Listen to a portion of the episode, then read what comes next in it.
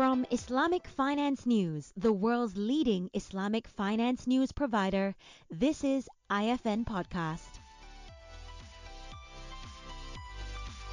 The mainstreaming of digital lending has overhauled the risk landscape for banks and financial institutions. How should financial institutions adapt? My name is Vineeta Tan, and in this episode, we speak to Guru Raghavendran, the Senior Vice President of Banking Practice at Azentio Software, to further explore this phenomenon of risk and analytics within the financial industry.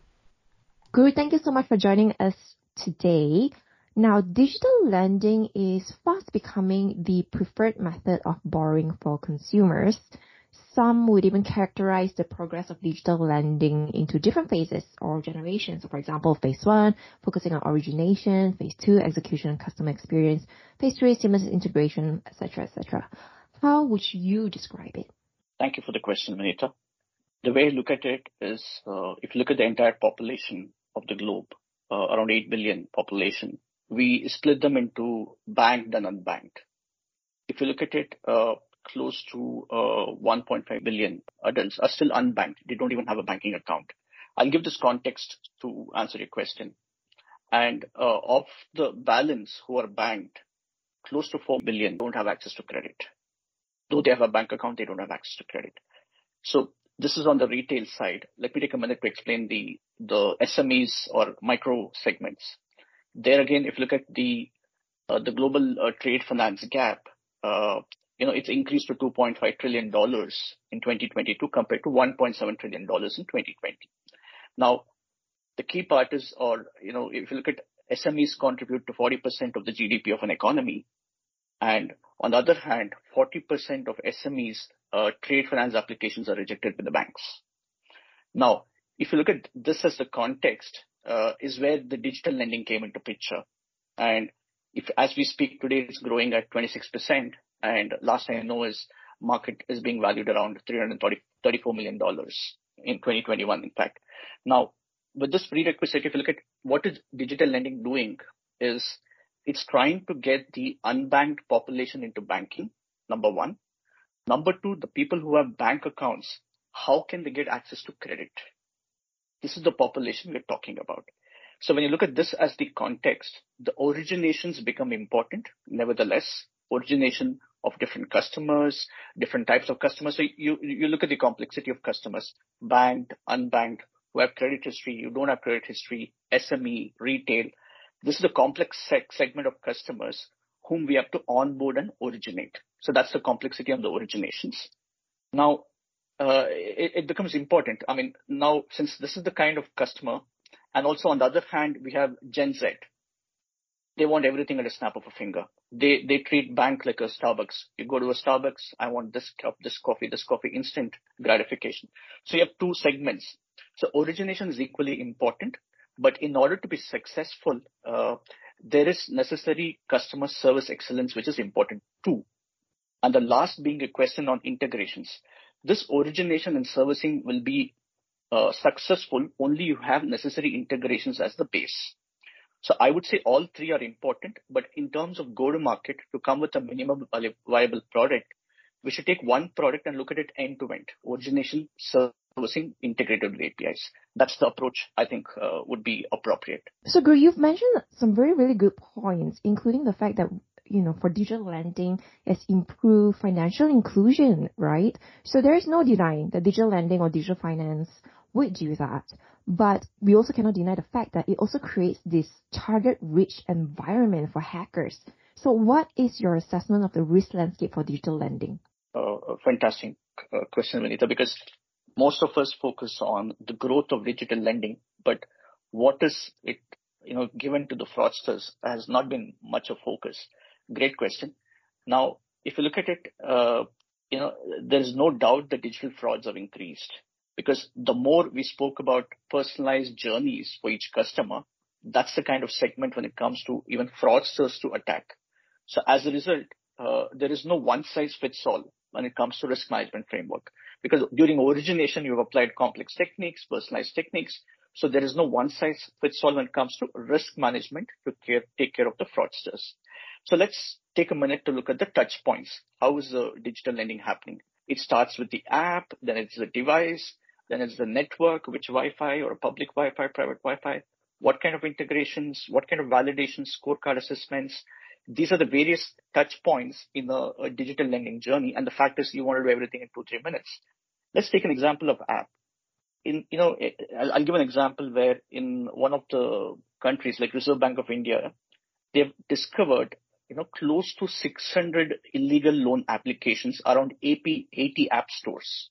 So that's, that's the risk. That's the risk. Second, the device itself, you know, device itself today, along with the growth in population, everybody owns a device. 90% of the population today owns a mobile device. And I was talking to my ex-colleague who works, works in the leading bureau who mentioned that 60% of the digital transactions are via mobile device and it has led to an increase of 48% mobile frauds. So the device is also a component. The network, the integrations. Are we having the right integrations, right parties, the validations? So I think uh, if you look at it, the risk landscape uh, comes at a point for digital lending where each touch point of data becomes important. So in order to, we'll have to evaluate each touch point, you know, in a, in a, in a serious way of tech-based result, uh, analytics-based result, how do you assess the touch point of all of the points to take care of the risk capabilities? Now, correct me if I'm wrong, um, Guru. It sounds to me, right, like all this risk that we are facing when it comes to digital lending. So you mentioned fraud, uh, loss of privacy, compromised data security, so on and so forth. They all essentially boil down to also the misuse and abuse of data. So what are the biggest pain points or challenges that we face in ensuring data integrity and data safety. Absolutely. I think this is the most uh, important part, which most of us uh, do not realize because I've used the word digital footprint. Everything we do on the internet, we leave a digital footprint. Uh, whether it's a Twitter post or a comment on the Facebook or I'm sharing a LinkedIn post, you know, uh, that's on the social media. Similarly, uh, I'm doing digital payments using Google Pay, Amazon Pay. I'm leaving a digital footprint in every transactions that I'm doing on the internet. So these, these are footprints. This is what I call a digital footprint. You know, the challenge is how do you regulate this digital footprint? And most of us, most of us leave a, a digital footprint unknowingly today. So that's why, how do you regulate this? Number one. And what happens? I mean, we've, we've seen the fact that a lot of them uh, create fake profiles in, for example, in Meta, fake, fake profiles using identity theft. So that's a big challenge. And even if you get uh, AI ML models to work, you will look at the data points. They work on a set of data that is provided to them. What stops the fraudsters from creating data sets that AI and ML can understand? So, so broadly looking from digital footprint point of view, the challenges that I foresee uh, as we speak today is regulating the unregulated data points. How do you regulate them? Number one. And the financial institutions should have sophisticated verification capabilities which are missing today. What happens when there's a data breach? Email IDs are leaked. Done. Once you have an email ID leaked, if that is the uh, a key point for getting a digital finance, once data breach email ID is leaked, you have a challenge there. An increased use of uh, synthetic identities. That's a big challenge. And most important of all of it is, like I started off, how many of us are aware that we're leaving a digital footprint? Is there an education? Are we educating the right set of people, right set of segment? What are they doing on the internet? What to share, what not to share?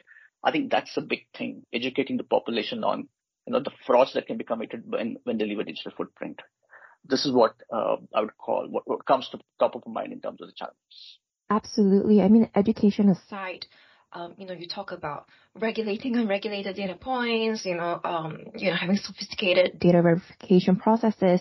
Um, I wonder if you could expound a little bit more on how do we actually manage this risk because, you know, they, they are very pertinent. Um, perhaps even talk about, you know, the use of advanced analytics in not only risk management, but also perhaps engineering new financial products? Absolutely. Um, I'll take two examples, one on the on the uh, risk management provisioning side and other on the, on the customer acquisition side. Uh, the provisioning side, uh, all of us know the the regulation on expected credit loss (ECL). certain developed markets they call it current expected credit loss. So th- that's a good thing where uh, this expected credit loss, which which calculates the provisions required to be maintained by the financial institution, is based on regression-based models. So there are analytics used for the right use cases, like coming up with the expected credit loss, which in turn calculates the probability of default, expected default, etc. So that's that's a positive use of the uh, analytics which are used by the institutions, and it's also uh, you know supported by the regulator. From a bank perspective, let me give an example. customer acquisition perspective, one of the use case that we worked very closely was uh, there is a bank uh, which is having liability customers, and they want to grow the asset portfolio. Now, how do they grow the asset portfolio? There were a couple of options, but what they decided to do was they wanted to grow the asset portfolio uh, with limited risk by cross-selling asset products to the liabilities base. So what we did with the bank was using advanced analytics, we did an analytical model uh, to understand the liabilities base. First model was, for example, building a income estimation model because when you open a savings account, you don't really give your income paper because you're opening account with them. So we built an income estimation model. Post that, we built a probability of default, risk, etc., to build a model against what kind of loan can we give to that existing liability customer and propensity to buy a car, a home, etc. So you have a liability base on which you build income estimation model. Then you build another model. Okay, this is the kind of loan this person can get or a finance this person can get. And what are the finance he's likely to take? Whether he will take a car loan, whether he'll take a home loan, or you think he needs a personal loan. So it was positively used to use these models to create a pre-approved facility for the liability customers where they can go online into their banking app and select the pre-approved facilities and get a facility within two, three minutes. So this is how uh, it's not only the risk and analytics is always seen from the lens of uh, on the on the negative side of losses, but they're also seen on the lens from the positive side of how to increase the customer wallet share how to make it uh, interesting for the customer to have an experience since I already have his data points with me to give a facility that matters to him. So this is how the risk management practices can be used to engineer new financial products for different set of segments. Right, right. And so in terms of, you know, we talk about risk and analytics within digital lending space, what trends do you think we can anticipate moving forward? quickly, I mean, in terms of trends, if you look at it, uh, there are so many segments today. I mean, again, I'll, I'll go back to the first question on the unbanked and uh, people who don't have access to credit, though they are banked.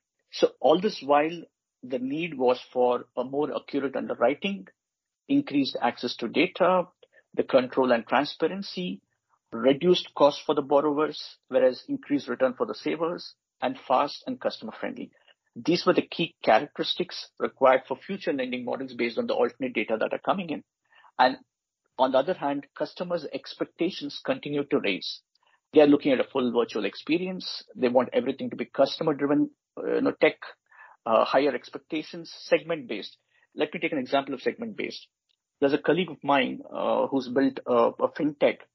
If you look at the segment that he's focused on, is those set of entrepreneurs whose credit score has gone bad due to COVID and know the reason. Now, with that segment, he's offering them a credit because he knows the credit score went bad and nobody else will give them a finance. And he's aware of the fact that the credit score went bad only because of COVID. That's a segment by itself. So look at the niche segment that he's targeting and building a, a business. So, so you'll see that more and more markets will get discovered, uh, like the example I gave you. And more and more, if you look at digital lending as trends, uh, it's moving from uh, from from cloud, from APIs, microservices, further evolving to open interfaces, uh, to, to the aggregators, plug and play, data AI, programmable, etc. The entire thing is moving to an open banking and open API world. That's really interesting. So one final question before I let you go, Guru. Now, despite you know the global financial system becoming increasingly reliant on digital infrastructure, it is still unclear who is responsible for protecting the system against cyber attacks? Do you agree?